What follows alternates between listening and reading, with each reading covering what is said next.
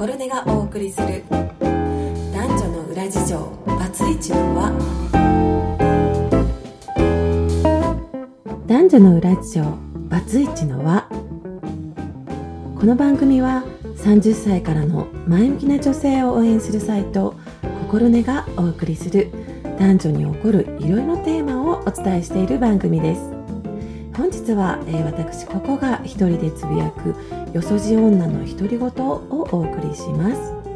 えー、このコーナーは同年代の方が、えー、少しでも元気になっちゃう情報やちょっと一緒に考えたいテーマを取り上げて、えー、独り言のようにお伝えをしています、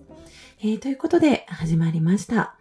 え、今日はですね、ちょっとこの間、あの、私の、えー、あった出来事をお伝えしたいなと思ってお話をするんですけれども、えー、駅の、あ、ちょうど最寄り駅のところで、まあ、仕事から帰ってきて、ちょっとお家に帰る前にお手洗いに行こうかなと思って、駅のお手洗いに寄ったんです。で、そしたら、えーと、そうですね、50代とか60代ぐらいの女性ですかね、平均。もうちょっと30代、40代の方もまあ混ざってるような、えっ、ー、と、列が、6人ぐらいの列がこう並んでたんですね。で、まあ私も順番を待って、えー、いよいよっていうところが前から2番目ぐらいの、えー、順番になったんですけど、えー、その時にお手洗いから、すいません。誰かすいません。みたいな声が聞こえてきたんです。でそれが、えー、よーく聞いてると、えー、お漏らしちゃったんです。駅員さん呼んでくださいっていう、あの、子供の声が聞こえたんですね。で、ドアをちょっとだけ、えー、開けていて、で、私の一番前の、えー、60歳ぐらいの方が、まあ、近寄っていって、あら、どうしたの？っていう形で、あの、対応してたんですけど、いや、お漏らしちゃって間に合わなくって、駅員さん呼んでもらえませんか？ってお話をしてたんです。そしたら、その女性の方が、うーん、みたいな感じで、特にすぐに女、あの、駅員さん呼びに行かないんですね。で、ああ、なんか、まあ、順番的には一番前にいるので、動かないんですよ。で、そしたら、私の後ろぐらいにいた方が、あの、ボタン押せばいいんじゃないのって言って、まあ、アドバイスして。で、その、その方とちょっとボタンお嬢ちゃん探してみてとかって言って、まあ、ボタンを探してたわけですね。でも結局なんかまあ見つからなかったです。で、じゃあ、あの、どうしようかしらって言ってる間に、4つぐらいのね、お手洗いだったんですけれど、一個別のところが空いたんですね。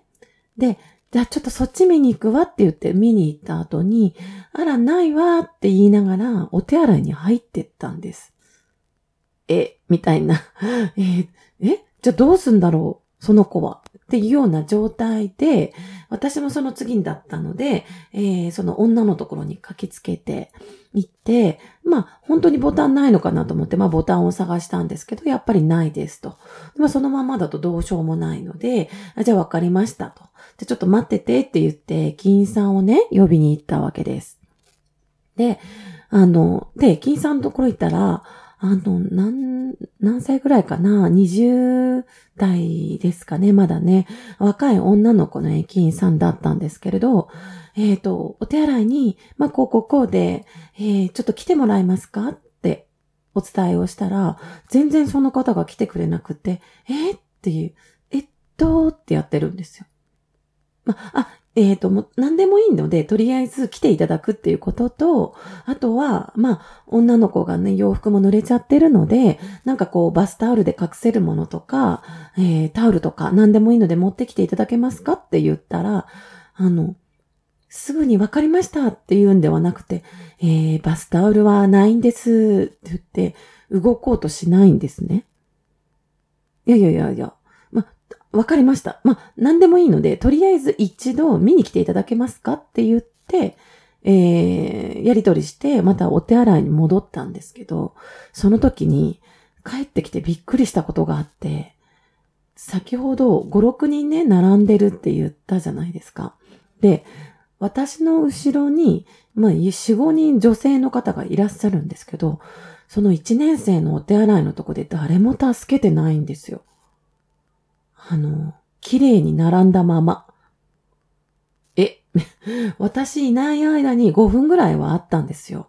その間に、少しは、あの、まあ、女の子がびちょびちょなので、なんかこう靴下脱がしてあげるとか、ランドセルも濡れてたから、なんか、うん、なんでしょうね。まあ、そこら辺のティッシュとか、そういうので拭いてあげるとか、なんかやりようがあったんじゃないかなと思うんです。ビニール袋出してあげるとか、どこなの？って、あの、聞いてあげるとかって、それがもうそこに近づかないで、何にも誰も助けてないんですよ。もうちょっと全然意味がわからなくて、で、もう、しょうがないじゃないですか。だからそこにお手洗いに行って、えー、どうなの？って言って。で、まあ、スカート気持ち悪くて自分で片手で持ち上げてて、とにかくその子自体も何も動かないので、まあ、下はおしっこでびちゃびちゃで、まあ、ね、まあ一年生ぐらいだし、あの、パニックを起こしてたら動けないのはわかるんですけど、えっと、うん、わかった。とりあえずね、駅員さん呼んだから、あの、それまでね、こうやってやってても、あれだからって言って、まずなんか濡れた靴下ぬ濡れてんのとか、それ脱ぎなさいとかって言って脱い、脱がして、で、もう一個大丈夫なのとか、あと、うん、じゃあ、その間ランドセル拭いとこうかとかっていう形で、あの、拭いたりとかするんですけど、その子はその子で、なんかすんごい甘えん坊なんですよね。で、全然動かないんですよ。で、なんかブルーになってるとかいう気配もないんですよね。恥ずかしくて泣いちゃってるとか、あの、うん、頭真っ白になっちゃってるっていう感じもしなくて、なんかすごく堂々としてるんですね。で、私がそのランドセル持ってるのも、下置かないでね、みたいな。え、あの、手伝ってもらってるのに？みたいな感じの態度で、で、とりあえずしょうがないから自分でちゃんと両手で動かして、あの、拭いてごらんとかって言っても、もう、だって気持ち悪いしってスカート持ったままなんですよ。で、あ、わかった。じゃあお嬢ちゃんどこなの？駅。いやいや、遠いのとか、あの、じゃあ携帯持ってるの？とか、いや、持ってる。いや、お金はどのぐらい持ってる？あ、2000円ぐらい持ってる。あ、そうなんだねって言って。じゃあ、あの、とりあえず駅員さんも来てくれるけど、ママに電話し、このままじゃ帰れないって言うので、じゃあ、あの、ママに電話して、あの、下着を買っていいか、ちゃんと許可取ってもらってごらんって言って。そしたら、携帯そこ入ってる。で、全然自分で取ろうともしないんですね。で、それはそれでおかしいんじゃないかと。で、あの、あのねって言って、ちゃんと自分で両手使って取りなさい。気持ち悪いのしょうがないでしょって言って。で、えー、ここ、こことかって言って、その子も動かないんですよね。まあ、そうこうしているうちに、駅員さんが、あの、いらっしゃって、なんかタオルを、ちっちゃいタオルを5枚ぐらい持ってきて、あの、あの、あの、この子のお母さんですか？みたい。え、お母さんだったら駅員のところに行かないからね、と思いながら、え、違いますって言って。で、あ、そうなんですね。って言って、おしっこで、手汚いですよね。拭きますか？って言って、あの、タオルも渡されたんですけど、もう一年生のおしっこなんか別に汚くも何でもないですよね。まあ、もともと私看護師もね、してたから、あの、ある程度、こう、大丈夫みたいなところもあるとはいえ、もう別、なんだろう、そこじゃないよねっていうことを、なんかそこにいた誰しもがやるっていうので、もうすごいイライラして帰ってきたんですよ。まあ、パって手洗って。で、も帰ろうとしたらなんか後ろに並んで何にも動かなかった人たちが、あの、大丈夫ですか？なんかいろいろ大変でって私に声をかけてきて、えっと、トイレ行かないんですか？みたいな。いや、もういいです。その頃にはなんか私の怒りはマックスになってたので、いや、もういいです。とかって言って。で、なんか、ごめんなさいねって謝られたんですよ。もうその時はさすがに、いや、ごめんなさいって言うなら、ちょっと手伝えばよかったんじゃないの？みたいな。ね、相手がもう男の人だとか、うーん、なんだろう、もうこう、なんだろうな、お、飛物とかでね、もうすごい匂いだったりとか、うんす、すごいもう気持ち悪いとかって言うんだったらね、まあ、みんながみんな大丈夫ってわけじゃないので、わかりますけど、でももう一年生だし、うんね、たかがおしっこで、ちょっとしたお手伝いを、もう大の大人が6人も揃って、子供を放置っていう状況ってどうなんだろうっていう、もう感じで本当にイライラしながら、もうおしっこどころじゃないですよ。もう、とにかくなんかもうプンプンしながら、家まで歩いてきてたんですけど、こんなんで世の中いいのかなってちょっとね、不安になる出来事だったんですよね。で、あの、まあ、日本人だからその列を乱さないのか、ちょっと手伝っちゃうと自分の番が後回しになるのか、もう、なんか、何が、何なのか全然私からはわからないんですけど、なんかそういう大人の姿を見せたくないなってちょっと子供には思うというか、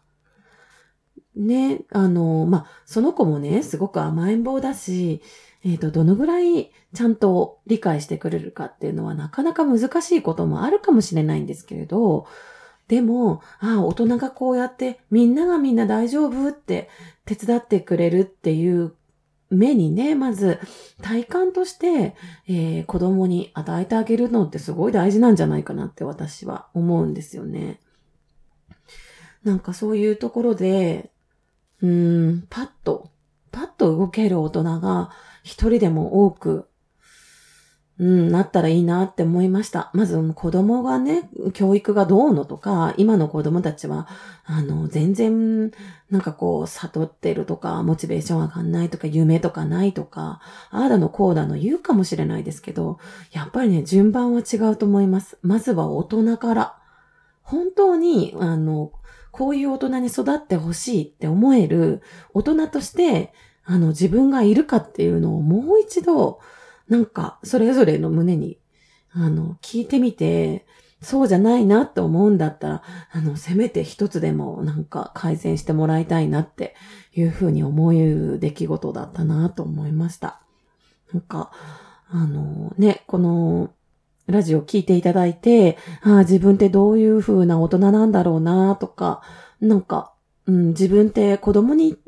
向かって言ってることって、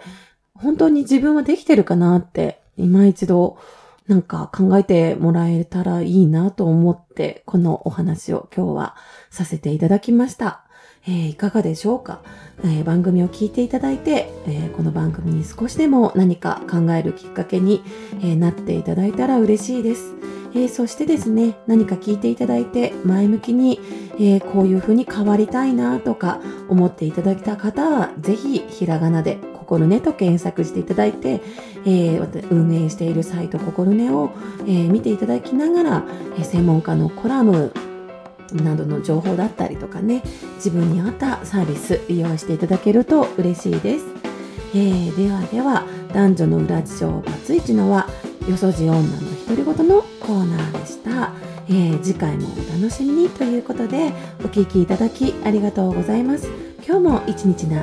素敵な一日をお過ごしください。パッチンボンジョーネ。